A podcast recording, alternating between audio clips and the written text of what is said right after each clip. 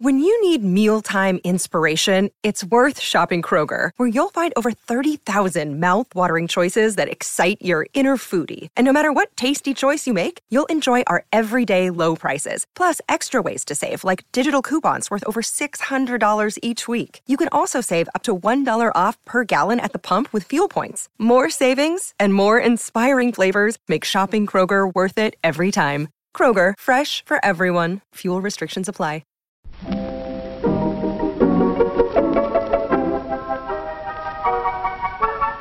Maybe it's just that you don't know how to use social courtesy. Oh, that's old fashioned.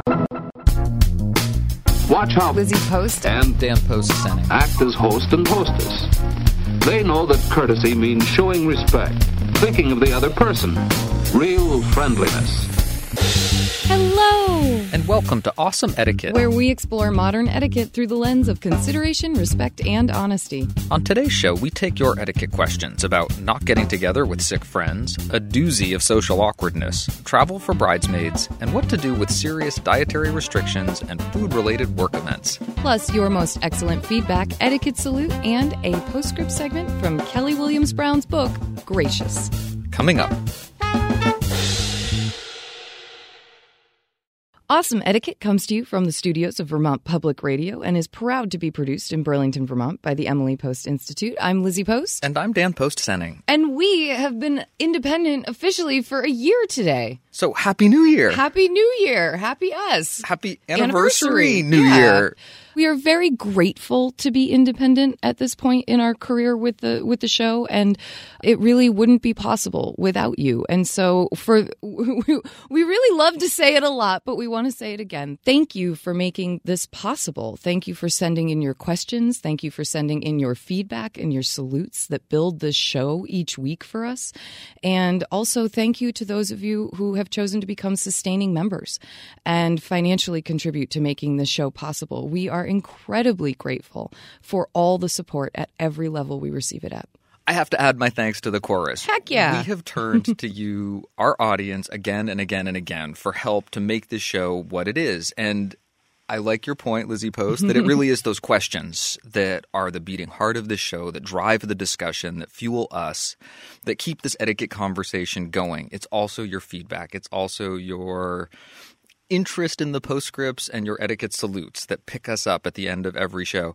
But we have also, over the course of this last year, asked you for very specific help a couple of times. And by visiting Awesome Etiquette at awesomeetiquette.emilypost.com and becoming a sustaining member, you contribute financially to help keeping the show going. And we want to thank everyone very personally who has made that effort. We so, so appreciate that.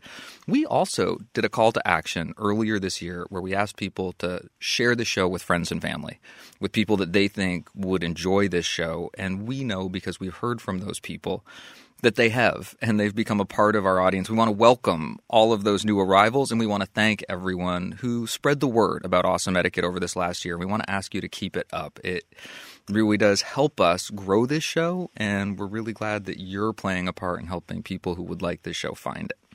Because it is the new year and we make resolutions, and we've had the conversation about my swearing resolutions for too many years in a row now, I thought we would do a different resolution this year. What do you got? Okay, so one of the things that we know podcast listeners love. Yes. I yes, among them. You among them. Dan is raising his hand. Is a regular release hour and day of the week for the show. And we this year really want to commit to getting you a our listeners a regular release time for the show that you can count on that is consistent and reliable so that you know exactly when your awesome etiquette will be available to you. And I am sitting here nodding along because technically this is a job that often falls on my plate. I get a lot of help from the support team here at the show. I love the fact that you yourself presented this idea. well, and and I presented it because I, I want to hold myself accountable, and we do a good job of getting this show out every Monday, and we shoot for a time sometime in the afternoon. But I am one of those podcast listeners who loves to know when my show is going to arrive. I wait for my favorite shows each week, and I pretty much set my watch by their delivery, and I want to provide that same sort of feeling of satisfaction to our listeners, and this is a, a New Year's resolution, and like all New Year's resolutions, I imagine that there will be times I will slip up. but by making this such a public resolution, I also hope to hold myself accountable and to to get the team that is the team that makes this show happen on board with it as well. So, with great fanfare, beginning next week, we plan to have Awesome Etiquette available to you on your favorite podcast app at 2 o'clock p.m. EST on Monday. I will do everything I can to support that and to support you in this effort. Awesome, awesome resolution for awesome etiquette, cousin. I love it. We have other ideas for the new year, and we will continue to talk about them as this new year unfolds. But in the interest of not piling up the resolutions too deep on day one, week one of the new year, let's let's leave it at that for now. We're gonna make one commitment right now. but we do want to say thank you so much for being here. Thank you for being with us for another year, and we really look forward to the year to come. So stick around and hear what happens next. I think they're questions. Let's get to some questions.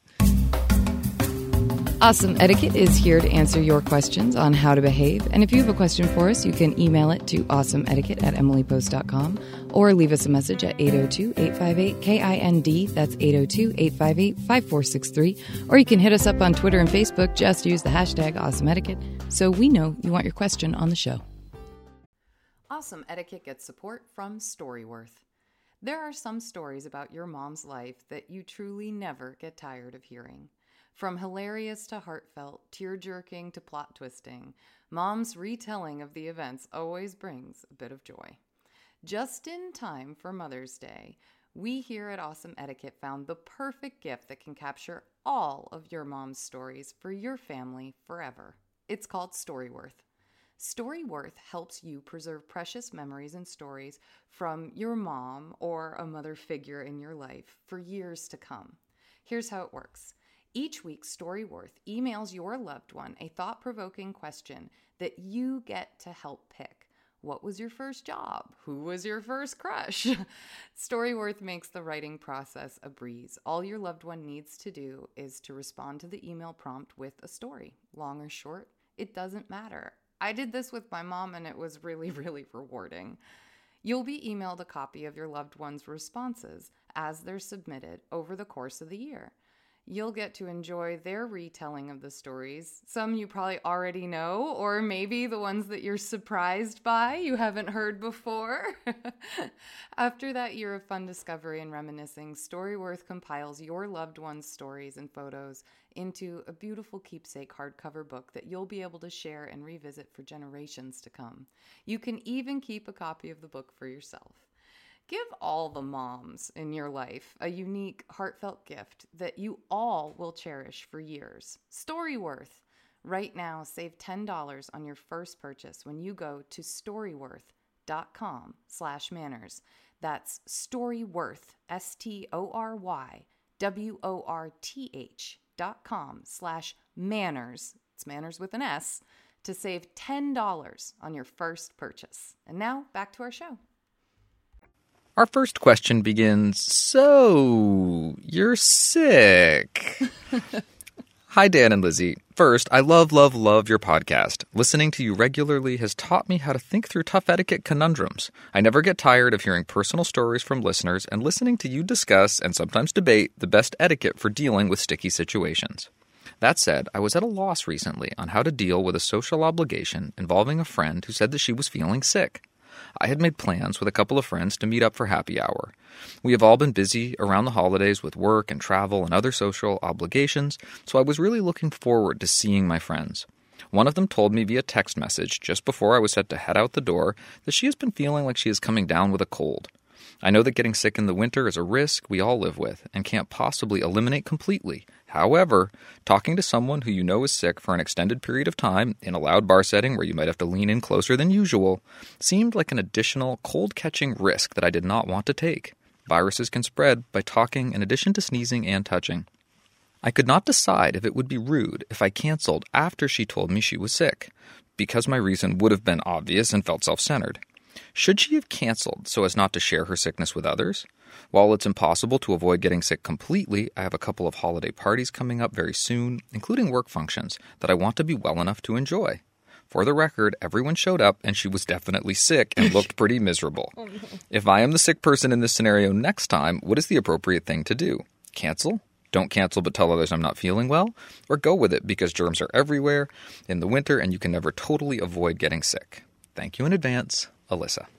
Alyssa, this is such a a dilemma. Like this is one that definitely plagues folks and it's uncomfortable because you don't want to be insulting someone like, oh, you're diseased. I can't spend time with you." And you don't want to come across as so uptight or concerned about it when the reality is germs are around you all the time. So I love your three questions at the end that really kind of weigh out the the varying levels of concern here. One thing I did want to mention is that having previously worked on a, a number of campaigns with the CDC and the NFID around the flu time, we at the Emily Post Institute have learned that you can only actually catch germs by having them enter through an orifice. So think mouth, nose, eyes, ears. And if it's on your skin, as long as you go, like wash your hands, for instance, this is why we say you don't have to make up lies or, or worry about saying, oh no, I shouldn't touch you.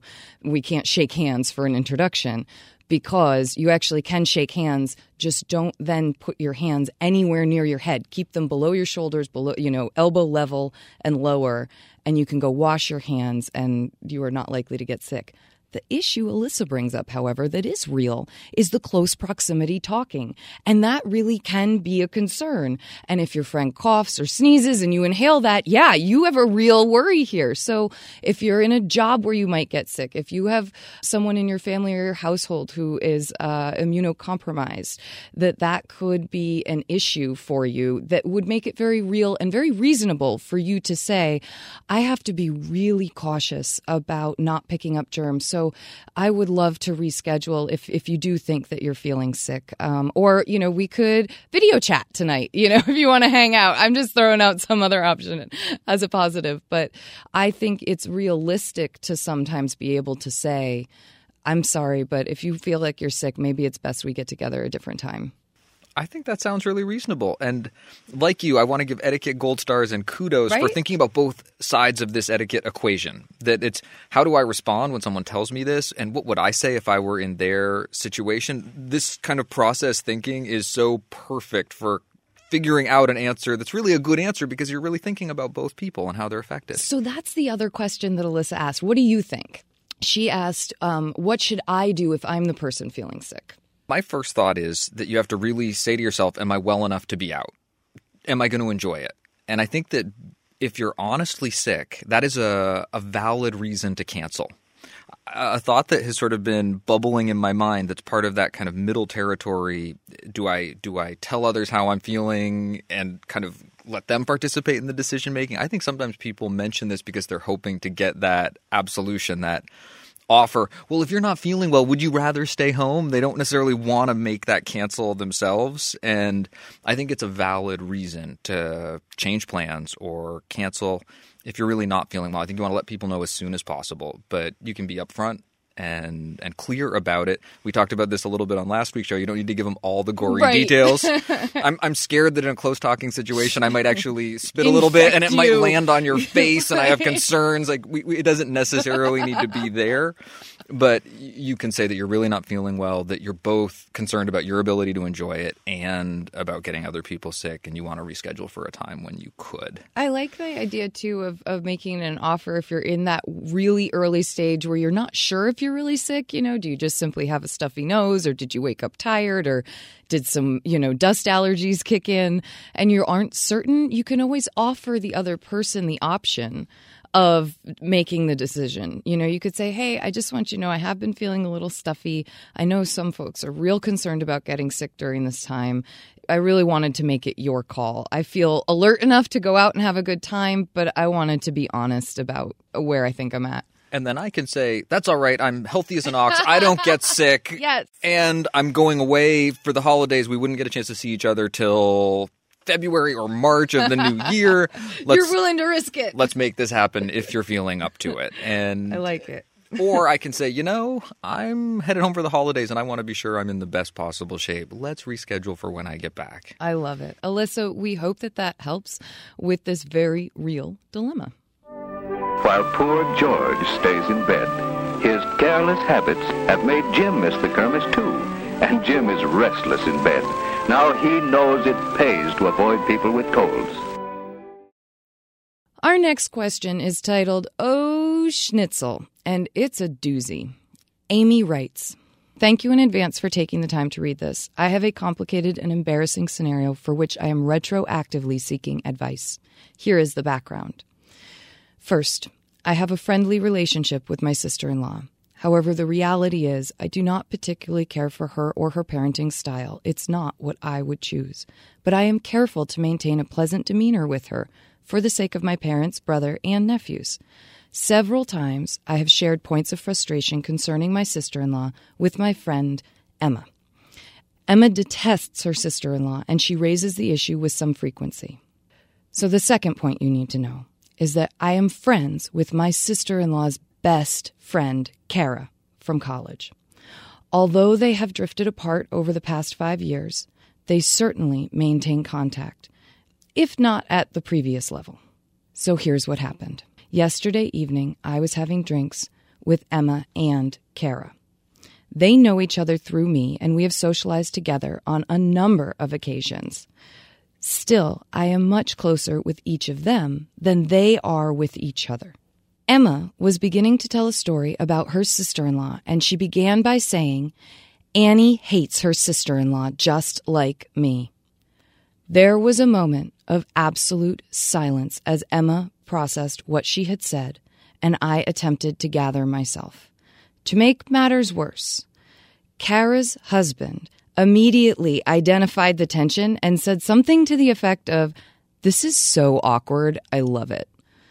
I said, No, my sister in law is great. It sounded so lame and ineffective.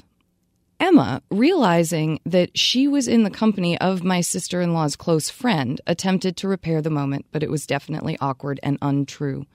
As I said, there are moments of frustration, but I don't hate my sister in law. Mostly, I don't want it to get back to my sister in law and start a family drama. So, understanding that this entire situation could have been avoided if I had been a kinder person who did not talk about my sister in law behind her back. Is there a way that I could have handled this moment? By extension, is there a way to generally handle these types of miserable, awkward moments with grace? I look forward to hearing from you. Happy holidays. Sincerely, Annie. Oh, Annie, I feel for you. These sorts of awkward, embarrassing moments are just the worst. And it's not easy. It's really, I, I, just have to start by acknowledging that. And I can feel it in the tone of your writing that you have genuine contrition about this and that you're thinking about ways that you could handle yourself better in the future. You're also thinking about what you could have done in that moment. And I imagine you're also probably thinking, is there anything I can do now to repair this situation? And I think those are all uh, really valid and important things to think about whenever we're faced with a moment where we're not at our best, where we want to prevent it from happening again. We want to do our best when it happens, and we want to be better moving forward. So, a couple of thoughts. One, that word hate is such a strong word, and I can understand how it could make you clench. And it's one of those cliches is that thing my mother used to tell me. She'd be really careful with how you use the word hate. Do you really hate something? Yeah. And just like you don't really hate your sister in law, I'm guessing your friend doesn't really hate her sister in law either. And it, it's it speaks to the, the, the, the, way we use language with care, and particularly when we're talking about other people. Um, that, you know, oh, I hate that flavor of cookie is one thing, but even that level starts to of, of invective starts to bring a certain familiarity with that degree of hatred, hatred that or emotion that you're labeling as hatred. That I really think it's worth thinking about, and yeah. for me, my in the moment answer is I might talk about that word. I might say, no, I really don't hate so and so. I think that's a valid thing to, to address in the moment. But in terms of thinking about the bigger questions of how you managed this relationship previously and how you manage it going forward, that's a bigger question. Yeah. And I'm curious your thoughts on this, Lizzie Post. All right. So I really felt for this situation because I think that uh, one of the things we have going on here is that there's this notion that you should never say anything out loud that you wouldn't say to someone's face. And I think that notion is unrealistic in a lot of ways. It's important to own things. It's important to be able to take responsibility for the words that you put out there. But I think it's also important to understand that many of us vent to people about things, whether it's a therapist, a mother, a father, a best friend, a sister, a cousin. We have people in our lives we talk to about the frustrations we experience. And that conversation often helps us decide whether or not we need to confront the issue with the person that the issue is about. And it can be really useful to have a place to talk about those frustrations when you have an ongoing frustration in your life. But I think balance is the important part here. And you talk about Annie wanting to, to know what to do in the future. Balancing this conversation in the future will help give your friend Emma a more realistic view of your perspective on your sister in law. I don't think you have to just walk around only saying kind things about your sister-in-law, but you you want to paint the fair portrait of her. And that's something that you can use in this awkward moment to be honest about the situation that occurred and in some ways represent yourself as a human being. I might try some sample language like this. Kara, it is true that I vent to Emma about my family, but I do not say that I hate Amy. I would like to be clear that that is an exaggeration. I have frustrations, and Emma is my person that I share them with. And I hope you'll understand. And I hope that you will know that I am going to take this experience and make sure that I represent all of my sister in law when I talk about her and not just the frustrations, because clearly that has led to an unpleasant and awkward situation. And I think that that is a way to be honest and realistically honest about what happened. You're not straight up blaming Emma for what she has caused because the reality is that if you had given Emma a different picture of your sister in law, this might not have happened. And that's a way to be responsible without placing blame also on someone else but but being realistic too i i do talk about my family like this and if i was kara i might hear that and Dan, correct me if I'm wrong, but I might hear that and think, yeah, I do that too. I have people I talk to, and I can see how this would be awkward. I, I, what do you think? Like, I'm dying to know. I could also hear Kara thinking to herself, "Boy, I think that about that sister-in-law too." Sometimes, um, you never know. You never know, and I like the way that response is rounded out. Yeah. And I think that you really got to judge, and it's hard in that moment, which comes and goes so quickly. Um, but at the same time, you really seem to have acknowledged, Annie seems to have acknowledged here that it was a very charged moment. Yeah. I think that so. I like the husband's attempt at humor just a little bit. Sometimes that can help diffuse one of these charged moments. She's saying it didn't, or she didn't feel like it did. But I, I also, I'm glad you're recognizing him in this. And I'm imagining a midway step between a, two. a complete accounting Yeah. that says something like, "Oh, I, I- I really don't hate her." Yes. Yeah. um, that, that communicates a lot of what you just said explicitly, but if you can deliver it with an emotional tone that Yes, says, yes. I acknowledge that's a little harsher than I would want it to sound, and at the same Mm-hmm. time, I want to moderate that a little bit because that's not the totality of how I feel. Yeah. That. And, and but it's hard. These these moments come and go very quickly, and finding that right dosage can Right. be tricky. I also think we've got Emma in this situation. And I think that if you really wanted to take the high road as a friend, rather than use this moment to be really annoyed at the big faux pas Emma just made, use it to apologize to Emma for not having presented the reality to her because she did have the impression and she might have been projecting her own feelings for her own sister-in-law on onto your situation for sure. We we can all hear that at times. But at the same time, just saying to her, you know, Emma, I want you to know that I'm going to be better about telling you the good things or giving you a more balanced picture of the people in my life. That's also a really good way to encourage Emma to also do the same. And you had mentioned at the very start that these conversations happen with frequency about the sister in laws. And that might be a way for both of you to change the internal monologue too. I really like that. This is the direction where I think the advice starts to really work well. I don't think I, I hear the fear that this is going to get back to the Right. sister-in-law. I don't know if you can sort of preemptively go and anticipate that happening without maybe making the situation worse. Right. I agree. Like you wouldn't I think what you're trying to say, Dan, is you wouldn't say, Kara, please don't tell my sister in law I said this.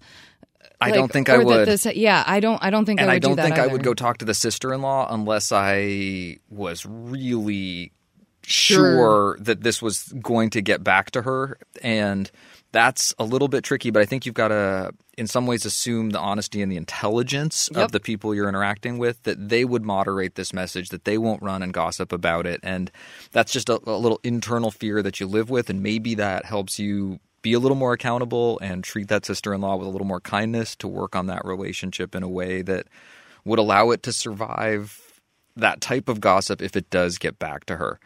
I also feel a secondary concern here about the impression that this starts to create about you, not just about the information getting back to your Right, the sister-in-law, sister-in-law. but that this starts to create an impression that you're someone whose venting takes a really negative tone about people. And I think the advice that you just gave, Lizzie, works really well to start to address that. That you want to round Yeah. out the way you talk to people. You want to allow yourself to process negative feelings and emotions, but you don't want that to become the totality either of the way you talk about another person or the way you interact with someone. exactly That someone isn't just your venting buddy. right. That, you That in that- itself can become toxic. that It- you let that relationship grow and be more than just that venting experience also because that's asking a lot of that other person to absorb that annie i also want to thank you for sharing this with us these are awkward moments but they really provide a rich opportunity to think about what's important and it can feel a little risky to share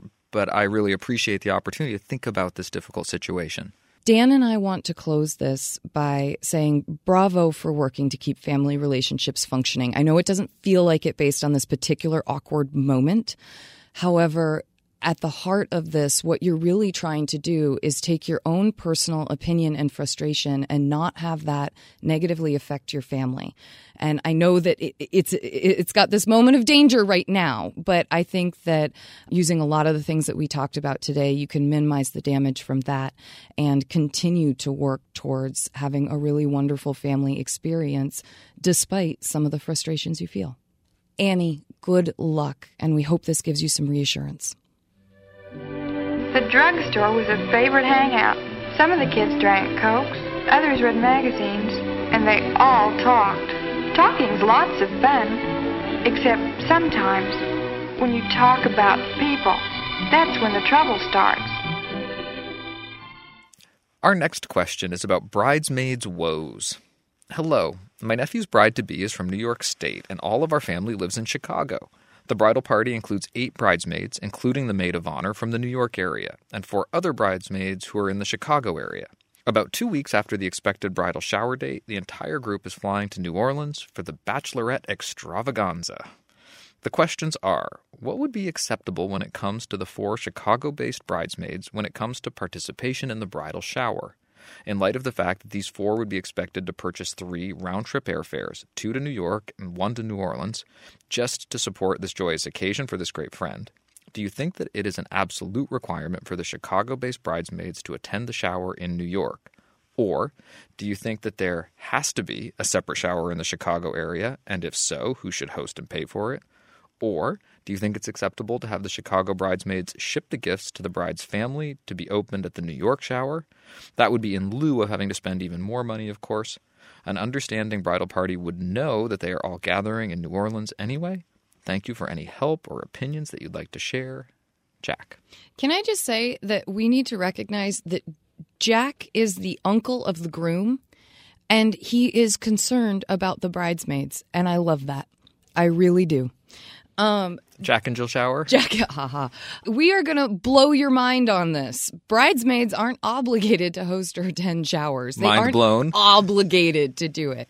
You know, they're obligated to show up. They're obligated to wear what's asked of them and participate in the way that they are being asked to, but that does not go on to demanding travel schedules beyond the wedding itself it's really tough because bridesmaids get torn between wanting to be super supportive, wanting to have fun and enjoy these events that are really fun to celebrate, and yet having money and time. People do not realize that people just don't have the time to take off from work to do all the travel required to attend every wedding event when folks live far away. I think that it would be perfectly acceptable for the bridesmaids to send their gifts to the New York showers, either one or both of those showers. It would be fine if they all decided they wanted to, and it would be the right thing to host their own shower. Bridesmaids are not required to be the hosts of showers. Shower invitations do not obligate you to send a gift if you RSVP no. It is only the wedding invitation itself that does that.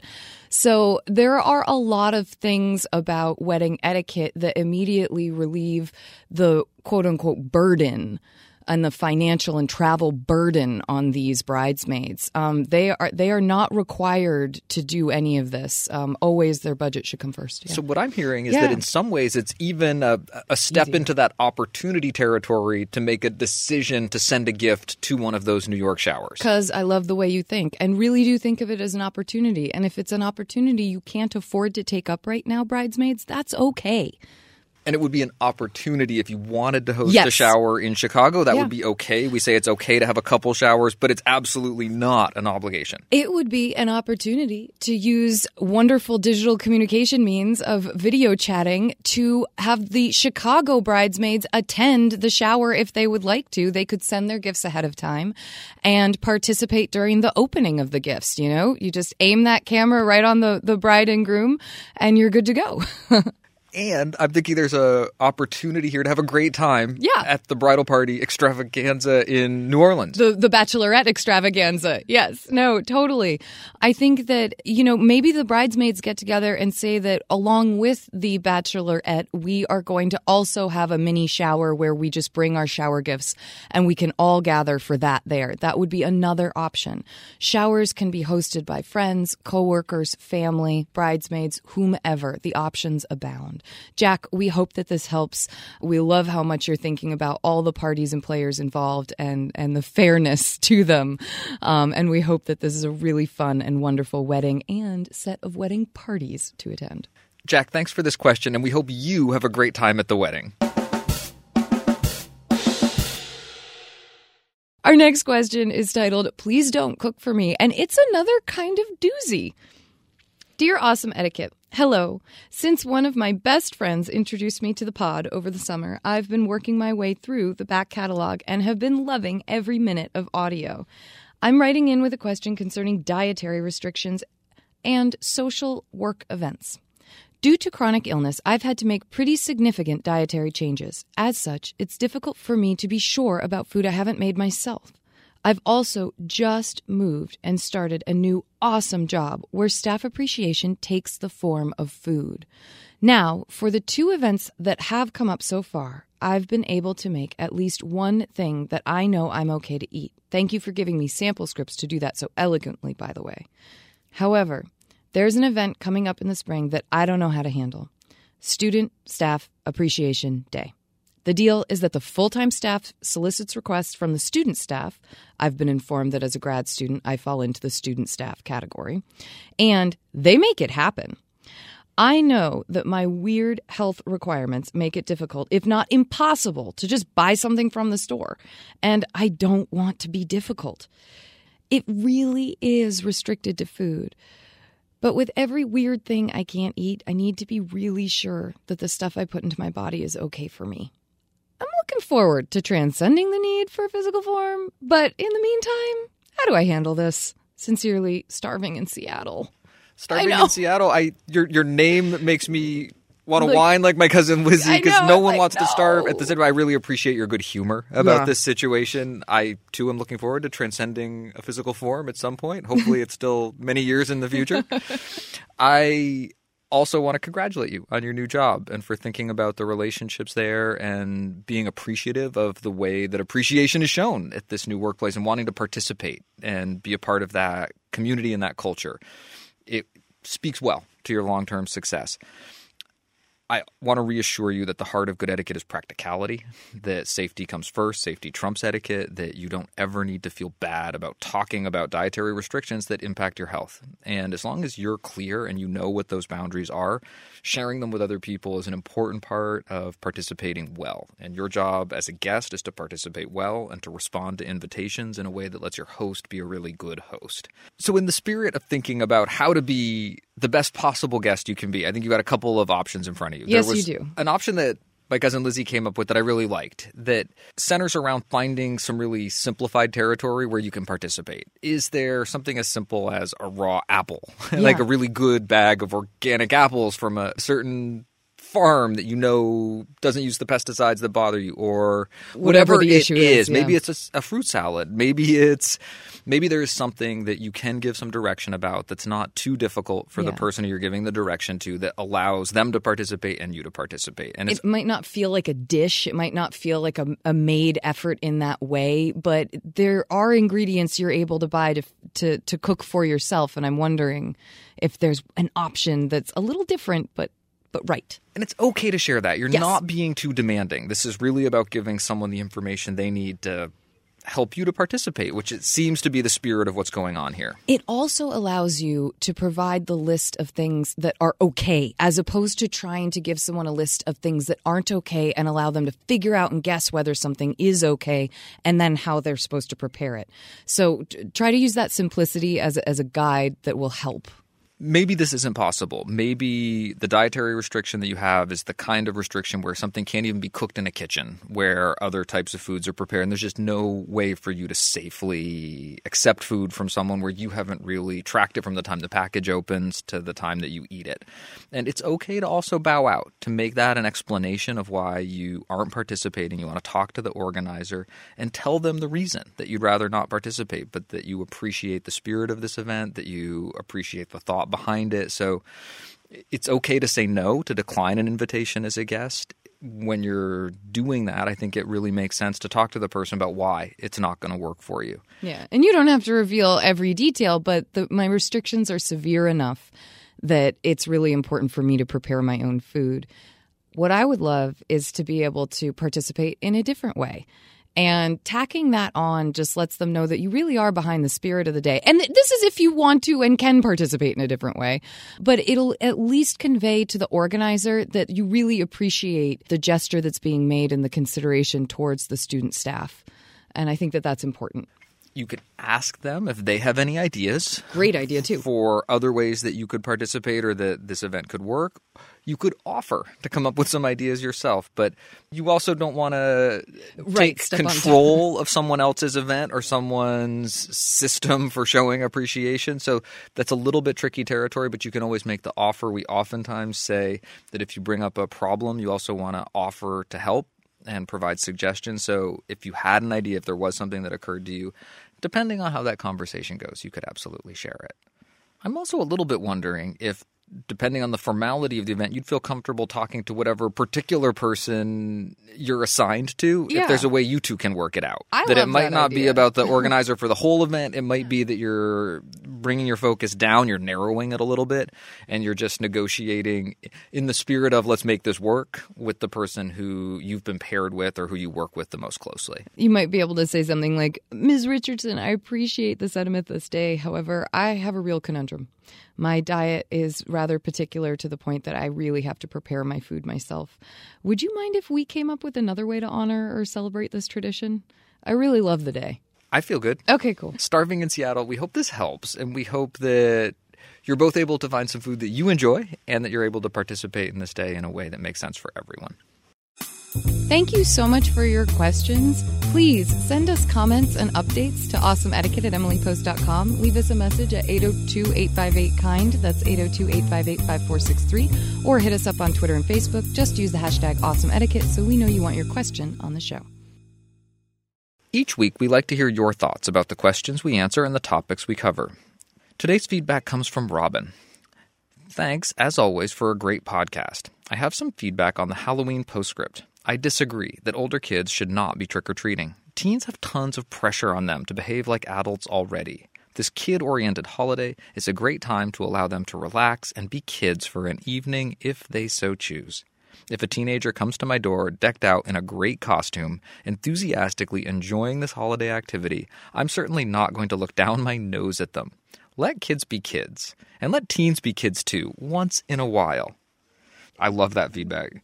I know, right? I love that feedback too. It's just a, a, positive encouragement. I want to apologize if we gave the impression that teens who are participating well shouldn't be doing it. We absolutely agree. If you're going to participate well and really participate within those kind of hours of operation that trick or treating can be under, you know, sort of that up until nine o'clock rule, we think there's no reason why that that shouldn't be good. Those teen years really are an in between time in life, somewhere in between childhood and adulthood. And I, I enjoy, I like this reminder that it's okay to keep that child alive in all of us, particularly teens. Jeff writes in about the scotch. Remember that we had an episode where we were discussing scotch, really expensive scotch being brought over, and is it okay to take it home? Do you only bring some of it? And I liked Jeff's perspective. I have never been to a friend's house where if scotch is brought, it is not taken home by the provider at the end of the night. Single malt scotch is expensive. I would never expect a friend to leave a $100 bottle at my place. to that we say, hear, hear. Thank you for sharing, Jeff. Thank you for sending us your thoughts and updates. Please do keep them coming. You can send your comment or update to awesomeetiquette at emilypost.com or leave us a message at 802 858 KIND. That's 802 858 5463.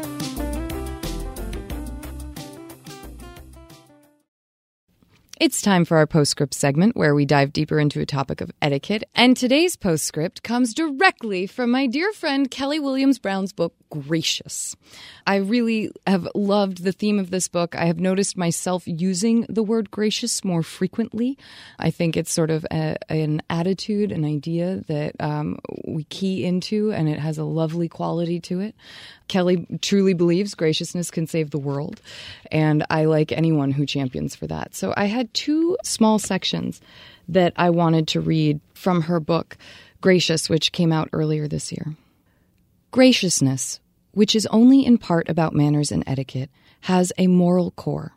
Oyster forks are but a tiny flourish on an enormous, architecturally sound whole. It's assigning and extending humanity to everyone you meet, creating beauty where you can, showing love, even and especially when you don't feel like it. It's delighting in and celebrating the things that bring us and others joy. It's realizing the small things, which may seem so trifling, can anchor us to our best selves. I loved that definition of graciousness. And I just think that at this time of year in particular, it's nice to kind of start a year with a lot of hope. And on page 14, Kelly has this wonderful breakout section that is titled Think in Terms of Us. And I thought this was probably one of the best tools that you could use in your sort of mental back pocket. Think in terms of us. I once read that in a marriage, you should try to always think in terms of us, and that you can tell a marriage is over when the couple isn't thinking in us terms anymore, but rather as you and me who have different competing objectives. You get your way, then I get my way. Or maybe you always get your way, etc. The us framework treats both parties as a unit. Yes, their interests may be different or even in conflict, but the central question is what action moves that us forward. Try thinking about every relationship, no matter how brief, as an us. It doesn't matter if that us is you and your spouse, or you and the person behind the rental car counter. For however long or short a time that interaction may last, there is an us.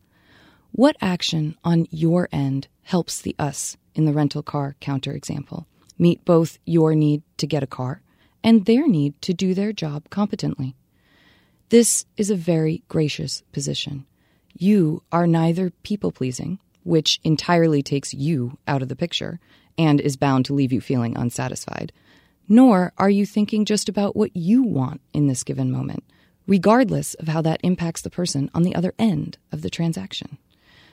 You and not you are, in these minutes or months or decades, on the same team. Act accordingly. I like thinking about us and that the us is every single us moment you have throughout the day. I could use a little more grace in my life, and I will use this as some inspiration to try to foster that. Kelly Williams Brown, thank you so much for bringing your wonderful words into the world. And that's why I think manners are important. We like to end our show on a high note, so we turn to you to hear about the good etiquette you're seeing and experiencing out in the world, and that can come in so many forms. Today we have two salutes. Once again, I've been wanting to hit us with a double dose of salutes during the year and the start of the new. Silas writes, Hello, I have an etiquette salute for you. Our etiquette salute goes out to Anna from Airbnb's Trip Experience team. Our host provided inaccurate information about our rental, so it was unsuited to our needs.